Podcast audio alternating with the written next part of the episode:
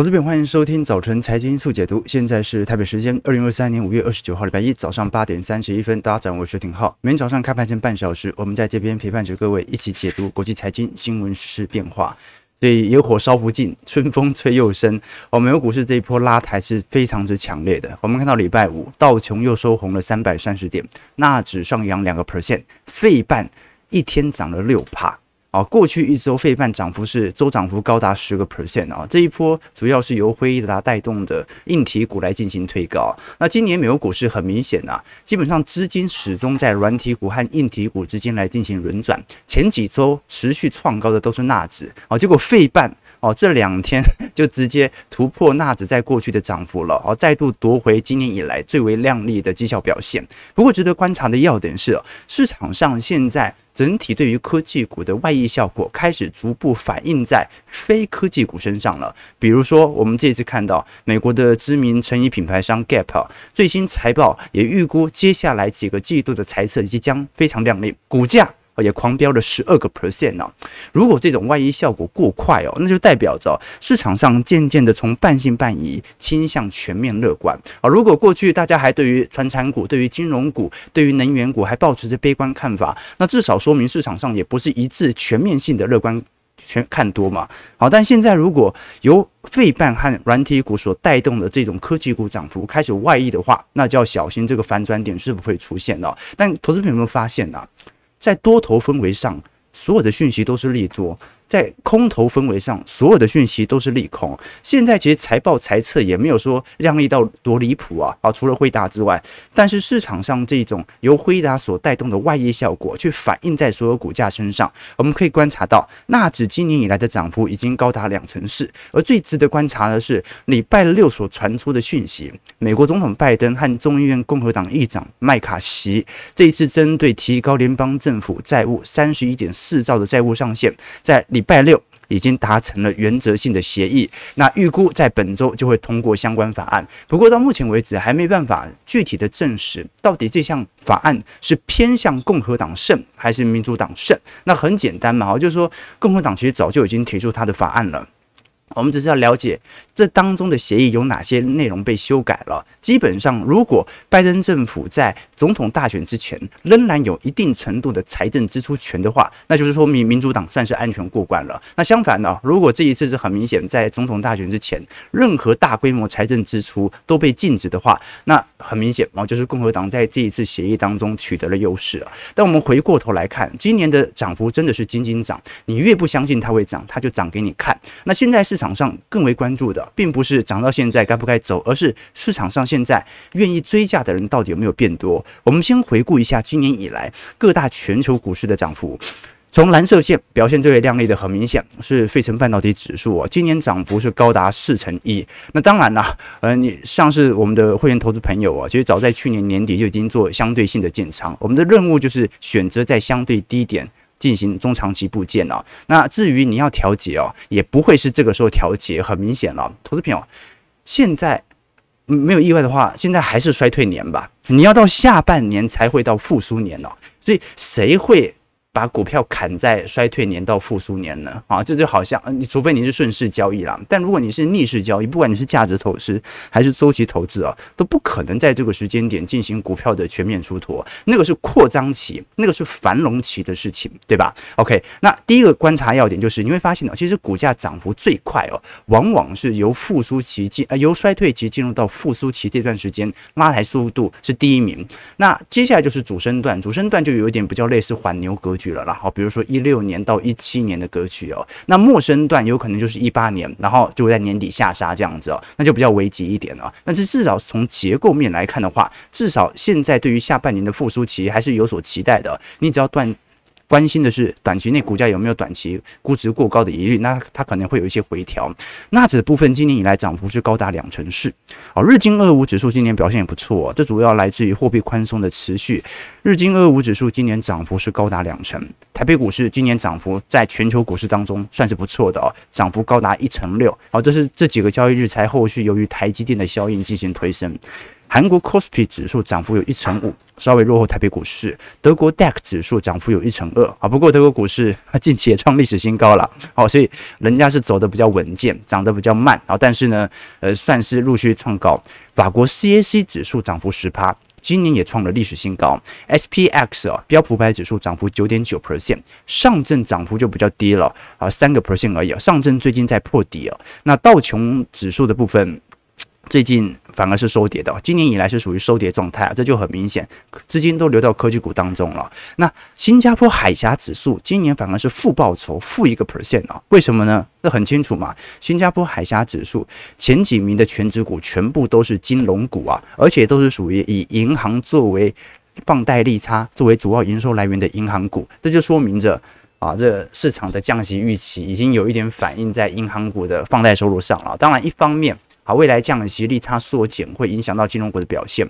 另外一方面，全球在高利率这么久哦，老实说，贷款的意愿也在降低当中啊。那现在观察的第二个要点呢，是标普百指数啊，它作为美国全职性股的代表，现在能不能顺势的突破去年在八月份的高点哦？这一波金金涨的底底高格局哦，已经算是一个明显的多头氛围。那更重要的是，上方的关卡能不能顺势的进行突破？事实上，我个人认为啊，不突破会。对于本轮的缓牛趋势有比较好的表现哦。如果一旦高强度的突破，那就说明下半年的通膨一定不可控。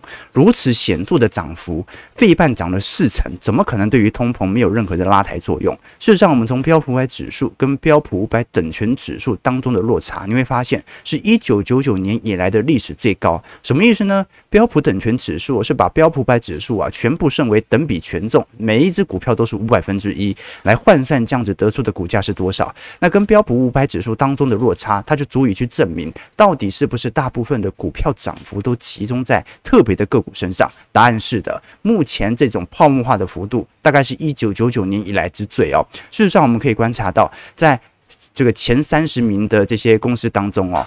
前几名全部都是科技权值股，这个是大家可以了解到。但是后几名，你看到第十六名到第三十名哦，大部分都是传产股，而且传产股到目前为止股价表现都不是特别亮丽哦。比如说，我们可以观察到前十名当中有礼来啊，这跨药制药的公司或者默克，涨幅都不是特别亮丽哦。像是 PNG 啊，或者是家得宝，跌幅都是属于收敛的。雪峰跌幅十四个 percent，可口可乐跌幅五个 percent，百事可乐涨幅仅仅只有两个 percent。美银跌幅十五趴，所以各位可以了解到，短期内还是由于这种科技全值股的推升，造成了目前嗯美国股市指数的大幅拉升。但也值得观察，这一波跟 AI 题材是真的比较相关居多，所以跟硬体股的拉抬效果相对比较显著。至于科技软体股，过去基期是有一点显著拉高了。我们可以观察到，这一次在标普百指数的财报当中哦，在一季度财报有特别提到 AI 这个名词的次数哦，统计来讲。提到了一百一十次，相对于去年第四季的七十八次哦，几乎快要翻了一倍哦。那相对于去年第三季才提到五十三次，这说明它的确有一点短线上大家去讨论的问题哦。但是从这些财报我们也看得出来，你看最近财报已经几乎结束了，标普标普百指数公司当中所提到衰退的比例哦，你看到是逐季递减的。二零二二年第二季当时。标普百指数当中啊，提到了两百三十八次的衰退这个名词，到第三季提到一百八十四次，第四季提到一百四十七次哦，本季度才提到一百零七次哦，现在提到衰退的次数啊，甚至比去年一季度还要来得低。好，这就说明。这些财报，尤其是美国企业啊，其实对于本轮的下行周期啊，它是一个没有那么悲观的预估哦，所以这个是值得观察的。尤其很多的公司都已经开始进行成本总结了。那我们都很清楚嘛，你像台湾，台湾去年第四季 GDP 已经衰退了，今年一季度又衰退三个 percent，但是美国去年第四季增长二点六趴，今年一季度又增长一点三趴。就算它衰退的时间稍微晚一点哦，在二三季度发生哦，老实说也不会表现多差了，很有可能就像。是二二年一季度、二季度那种高惊人的增幅之后的季减幅而已哦，所以老实说，值得大家来观察一下，衰退期就在眼这个眼前嘛，好，这很快啊，二季度、三季度应该就是经济最差的时候，最慢就拖到第四季度啊。但好像说第四季度因为圣诞节。这种消费的拉抬情绪哦，不太可能比二三季度季减幅多差了，这我的想法。同比可能差一点，但季减幅不会多差。那我们讲技术性衰退是连续两个季的季减幅嘛？好，但值得观察的要点就是，现在就是最差的时机，除非差的离谱，好，要不然股价很有可能早就已经反应过了，在去年的时间点。我们先看一下美国股市四大指数的表现，道琼上涨三百二十八点，上涨一个 percent，收在三万三千零九十三点哦。道琼这一波是比较弱，可是你看到过。去一整年，它也几乎没怎么跌嘛。标普白指数上涨五十四点，一点三 percent，在四千两百零五点。标普离本波的下降趋势线就蛮远了。我们真正观察的要点是八月份那一波的高点能否顺势的突破。那八月份那一波的高点。就是苹果推高了，大家应该还记得。但是本轮的全指股的拉抬的重心，其实并不在苹果，而是在 AI 相关题材。我们都很清楚哦，在美国股市前几大科技股当中啊，少数跟 AI 很明显保持距离的是苹果啊。苹果到目前为止并没有推出太明显相关 AI 性的产品呢，或者切入到人工智慧啊。那当然，它内部一定有在做实验，但是我们都很清楚，最近因为 Siri 团队大出逃啊，因为 Siri 很多。不管是隐私权的资料的运用，还是本身在研发的进度，是远远落后于微软和 Google，这导致了啊，Siri 团队啊现在被 Google 大幅度的挖角。那 Siri 现在很明显嘛，还停留在三岁小孩的程度，所以。这个是苹果未来可以观察的方向哦。当时指数可以拉高，就是苹果属于呃极度的，就不管怎么打压都是打不下来的这种股价强势哦。那本坡能够拉上去，会不会也跟苹果有关呢？值得大家来观察。尤其照理来讲，现在也差不多，大家应该要准备讨论 iPhone 十五了吧？对吧？好，现在是明显的备货潮啊。好，那纳指的部分上涨二百七十七点，二点一九 percent，是在一万两千九百七十五点。好，这个就不用讲了，这个就直接往八月份的高点来迈进了。那纳指本轮表现非常亮丽哦。那费半呢？费半早就突破了啊，费半暴涨两百零八点。一天涨了六点二六 percent 啊，收在三千五百四十五点哦，好，所以这一波持有科技股的投资朋友，好像我们的会员投资朋友，表现是极度亮丽的。但是这种亮丽哦，就会有人受不了，想要出清，想要赚取亮丽的资本利得和报酬哦。好，但如果你真的尺度放长一点哦，真的现在是衰退期进入到复苏期。根本就没有任何调节的必要，你还要担心以后买不到那么便宜的价位呢，对不对？这个反而是要关注的。那我们比较值得留意的，是因为在道琼成分成分股层面呢，我们看到。在礼拜五，老实说表现也蛮亮丽。那美国运通涨了四趴，Salesforce 涨了二点六 percent，高盛涨了二点五趴。那这种外溢效果，如果诶连道琼都比较乐观的话，的确是值得大家稍微比较这个戒慎恐惧一点的。你看到这一次市场上的极其全面性的堆高，未免让人有一点怀疑了。哈，就是说我们都很清楚，你看这是 AI 相关的题材概念股，像 Spotify 啊，啊或者像是 AMD、Microsoft、Alphabet 啊，这个。整体的估值哦，都是二十倍、三十倍起跳的哦。你看那辉达就不用讲了，辉达的估值是一百八十二倍的本益比哦，这么高的估值，这说明大家对于下半年的获利预期要非常非常之强硬。如果获利没有那种超级强硬的暴增哦，那股价就有一点涨过头的疑虑。好，所以真正的关键点哦，其实要检视本波的涨幅是真的是假的，现在可能检不出来，你要一直等到七月份。看到整个财报季开始开第二季的财报和接下来下半年的展望之后，你才看得到那种显著的拉抬和涨幅哦。对，没错，所以右侧基本上是没事。网友提到右侧，老实说，对于周期投资者来讲，真的没什么事情可以做。你顶多乖离回调的时候，看有没有需要进行现金部位的这种这个拉抬，或者说现金部位来进行减少，来增加自己的资产报酬率哦。涨这么多没事做该怎么办？啊，当然可以休息一下，对不对？看看剧啊，聊聊天啊，哎。投资不是每一时无时无刻都在想办法要找买股票的，投资就是对周期投资者来讲，当然是等下跌、基期低的时候，你再来考虑好股票的问题。涨高你哪知道它是涨真的涨假的？那都有估值泡沫的疑虑，对吧？难免都会有嘛，对不对？刚好最近有配配配息嘛，你可以买买衣服啦啊，这个人不要闲下来嘛，永远找点事情做啊，不要永远都玩股票，对不对啊？你你像那个晚上啊。啊，没事做的啊，这个因为白天上班嘛，买买衣服啦，追追剧啦，让自己放松啊，对不对啊？这股市哦，通常煎熬的时间比较长，所以你要掌握一下这个欢乐的时间嘛，对不对？好，就假设啊，假设你是属于周期投资的话，那现在一定表现非常亮丽啊，你也不用急着要出清股票，用配息的花掉，让自己开心一下，这个是蛮重要，生活和股票之间的平衡哦。啊，对，人不要闲下来哦，人不要闲下来。OK，让我想到一个笑话，就有个笑话说，孙子嘛，就跑去问爷爷啊，说爷爷啊，你看我们现在年轻人啊，有 KTV 啊，有手机。有电脑可以玩啊，可以玩手游，可以追剧。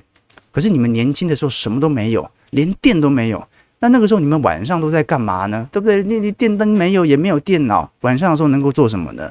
啊，爷爷就说啊，别废话了，赶快叫你十三叔过来吃饭。OK，所以永永远要找些事情做。才有乐趣嘛，好对，好对，奶奶辛苦了啊，奶奶辛苦了啊，对，刚刚叫十三叔过来吃饭，OK，好，所以人不要让自己闲下来了。我们刚才聊到的其实是关于整个估值是否有过度泡沫的膨胀疑虑哦。首先啦。现在不过是道琼的第一波的外溢效果，哎，道琼今年还收跌啊，所以它并不是一个全面性的追价意愿的多头乐观，对于整体美国股市。那第二点呢，我们可以观察到中小型股目前还是躺平的。我们以 ARKK，也就是大家还记得 KC Wood 吗，哦，不要忘记它哈。虽然这次这波科技股涨很多，但它的股票几乎没涨。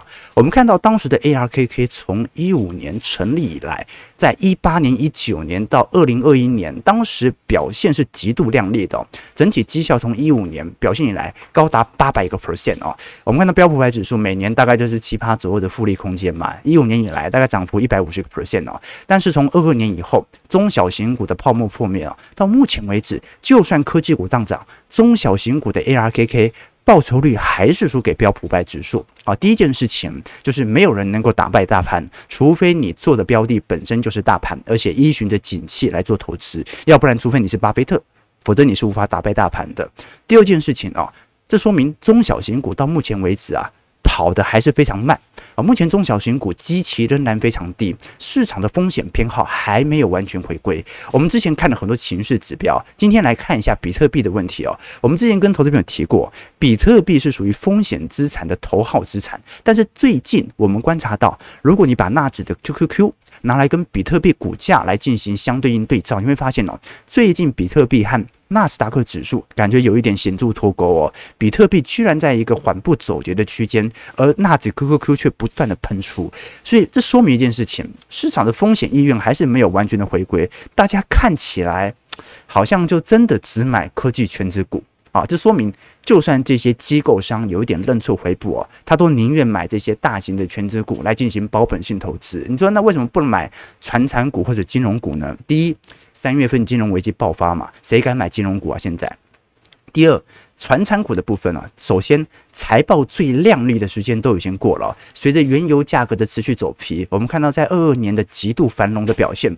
不管是埃克森美孚、壳牌、雪佛龙等等哦，二二年应该就是。应该是过去未来十年了，好，就最好的表现应该就是在今年了，因为通膨正在显著下行当中。好了，通膨虽然在显著下行，但是那是属于原物料型的通膨。如果我们仔细观察核心通膨的部分。完蛋了哦！这一次我们看到啊，股票市场从去年十月涨到现在，核心服务通膨。这一次美国商务部所公布的四月个人消费支出价格指数，我们讲的 PCE 啦，上涨零点四 percent，比市场预期的零点三八还要来得高。而且这个指数同比来看哦，还增长了四点四 percent，高于预期的四点三 percent。这说明目前的核心部核心服务部门啊，由于市场的极度缺工。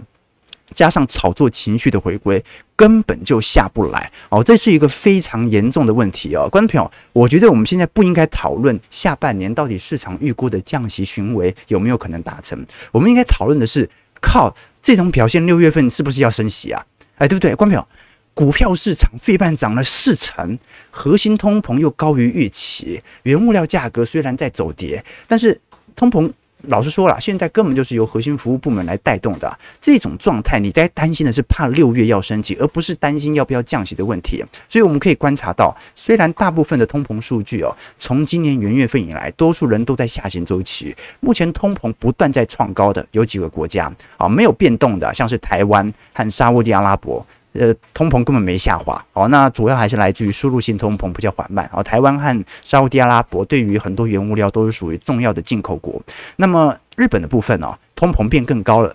西班牙比也变更高了，加拿大也变更高了，荷兰、新加坡、法国、欧元区基本上都还在持续的走高当中，这个是一个比较显著的趋势啊。所以通膨到目前为止啊，老实说，对于经济的冲击影响仍然持续存在，这是第一件事情嘛。那第二件事情就是，本轮的升级周期其实大部分大部分的国家都还没有结束啊，所以你不太可能期待这种那么亮丽的经济数据的表现，在六月份突然就转弯说啊，我下半年有降息的预期或者可能性根本就没有，真的要担心的是六月份搞不好又要升息了。那升息对于科技股的估值可能抑制幅度不是很大，但是对于银行股冲击很大。人家银行就是债券资产减损这么多，由于你不断的升息嘛，所以你反而要观察的是金融部门的问题，这个是未来关注的方向。而且我们跟投资朋友聊到哦，现在很多的数据哦都足以说明，第一复苏期复苏期快来。第二，通膨真的很难下行。比如说，礼拜五所公布的美国商务部公布的四月份耐用品订单环比哦，意外的又上升，这次环比增长了一点一 percent。哎，投资朋友，市场本来预期下滑一个 percent 呢。就它环比增长一点一 percent 啦，三月份的数据甚至从增长三点二趴上修为三点三趴。那我们都知道哦，我们这种耐久材啊，它是属于汽车啊、电器呀、相关中长期消费支出的比例哦。照理来讲，如果通膨这么高，市场对于耐久材的投资比例应该会有显著的下滑才对。但居然在三月份、四月份又重新回到一个上行格局啊。虽然整体呃上行的速度也没有多快，但是。比想象中的慢这么多，这就说明对于当前的通膨来看哦，已经不只是核心服务的部分了。核心服务的部分你就看工资嘛，啊，你用力给他裁，或者让美国多招一点人进来，移民法案通过，可以勉强稀释这种通膨的压力哦。但是如果大家真的主动去买家电、去买冷气，哎，这个就是属于商品。核心部门的反弹了，那这种压力该怎么办呢？那另外一个值得观察的指标是美国的房价的问题哦。我们都很清楚，美国房价在过去一整年是一个显著下行，但是各位观察，从季节性的效应来看，最近四月、五月、六月哦，二零二三年美国房价上行的比例算是蛮快的哦。不好意思，不是上行比例，销售的比例算是蛮快的哦。这个斜率准备要在七月份到八月份，准备跟二零二二年看有没有可能形成黄金交叉，什么意思？美国的房市正在复苏当中。虽然我们看到美国的房价目前大概跟整体二二年差不多，大概是属于零增长或者跌幅大概一个 percent 以内啊。但是呢，如果现在的销售量不断的往上走，在季节性因素的效果推升底下，真的在七月突破二二年的水准，那就说明二三年卖的房居然比二二年卖的销量还要来得多。这个压力是极大无比的，值得观察。我们其实宏观来看，全球的各大房价指数啊，老实说，呃，你像是美国在一个显著的下行格局，德国也下行了，澳洲啊、瑞士、纽西兰下行幅度都很快。可是我们可以观察到，在过去一段时间，房价下压力度来得最大的加拿大，却在今年第四季房价开始反弹。当然，加拿大过去跟外国人投资的法规这个限制是有关的，但最近如果连加拿大都开始有点反弹的迹象，是不是说明美国的房价也即将要软着陆了呢？这个是值得大家来多做些留意的事情哦。所以简单来讲哦，七六月份哦，我觉得大家不用再去关注什么降息的问题，而六月份大家关注哦，联总会会不会有意外释放鹰派言论的这个可能性哦？因为鲍尔已经讲得很清楚，今年不会有任何降息的空间。好，今年不降息，然后股市涨成这样。对吧？啊，当然了，不降息可能是也是一种对于股市的利多，但是正常人的感觉是啊，降息，所以科技股的估值可以放大。那现在来到六月份这个关口，通膨又下不来，科技股又只能涨高，联准会还能怎么做？啊，这跟中国大陆是一样的，中国大陆已经宽松到现在，房市也没有任何好转的迹象，人民央行还能怎么做？对吧？它只能宽松啊，它只能宽，它没，它只能宽松大或宽松小的问题啊。联储会现在也是一样啊，这种经济数据哦，它要么就是持续升息，要么就是释放我可能升息来尝试的抑制通膨。如果它释放了这样的讯息还是无法抑制通膨，它就只好增升息了嘛。所以我们可以观察到啊，到目前为止，多数市场多数的投行在周末的报告仍然保持偏空格局。我们看到这一次哦，最明显感觉是有点空头投降了，应该是属于花旗了。哦，花旗这一次在美国股市的展望报告当中哦，在周末把原本的这个减持上调到中性，什么意思呢？就是。本来花旗是认为，在今年上半年应该要快速的进行股票出清，以防经济的走皮对于股票市场，尤其是科技股的打击。但这次花旗把原本的减持股票上调到中性，也就是可以持有、持续观望啊。你都卖掉了，你要持有什么了，对吧？所以呃，我们过去的都很清楚，美银和花旗在去年夏季度哦，应该是全球算是数一数二看空美国股市的重要的美国投行。那么亚洲投行最看空的是野村啦。我们可以了解到，当时他把标普五百指数的目标价调到接近到三千五百点左右哦，今年年底哦，现在已经开始往上调了。预估从呃三千五百点上调到三千九百点。好，那现在各大投行即便有感觉有上调美国股市展望的疑虑哦，但是它上调的目标价仍然比现在的价位来得低呀。啊，这说明现在市场上还是属于半信半疑的态度哦。尤其是这一次花旗认为，呃，现在其实股市基期还是有一点高，所以建议针对美国的债券市场。看贵金属市场啊，来保持的做多或者新兴市场的高收益债哦。原因是因为目前这些资产基期相对比较低哦。投资品你要想想看哦，如果经济真的如他想象中那么坏，债券价格是真的有上台空间的了，哦，就是降息嘛，然后就涨了。但是如果现在的经济数据表现这么强劲哦。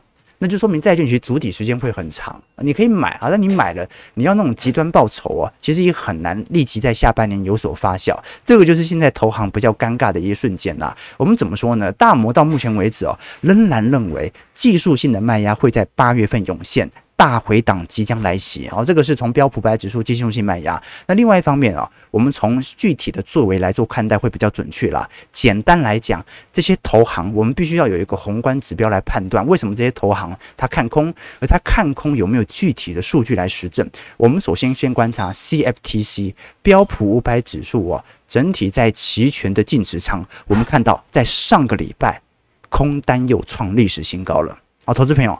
空单又创历史新高了，啊，这说明市场上的轧空情绪哦，根本就没有停歇。你如果说空单巨减的话，那你还可以说，哎，市场哎有一点追价了，要小心了。空单在上礼拜涨了这么多，创历史新高了，投资朋友。那除此之外，我们观察到哦，在投行的建议底下，散户涌入到货币型基金市场当中的比例啊，又创历史新高。什么事情？什么意思啊？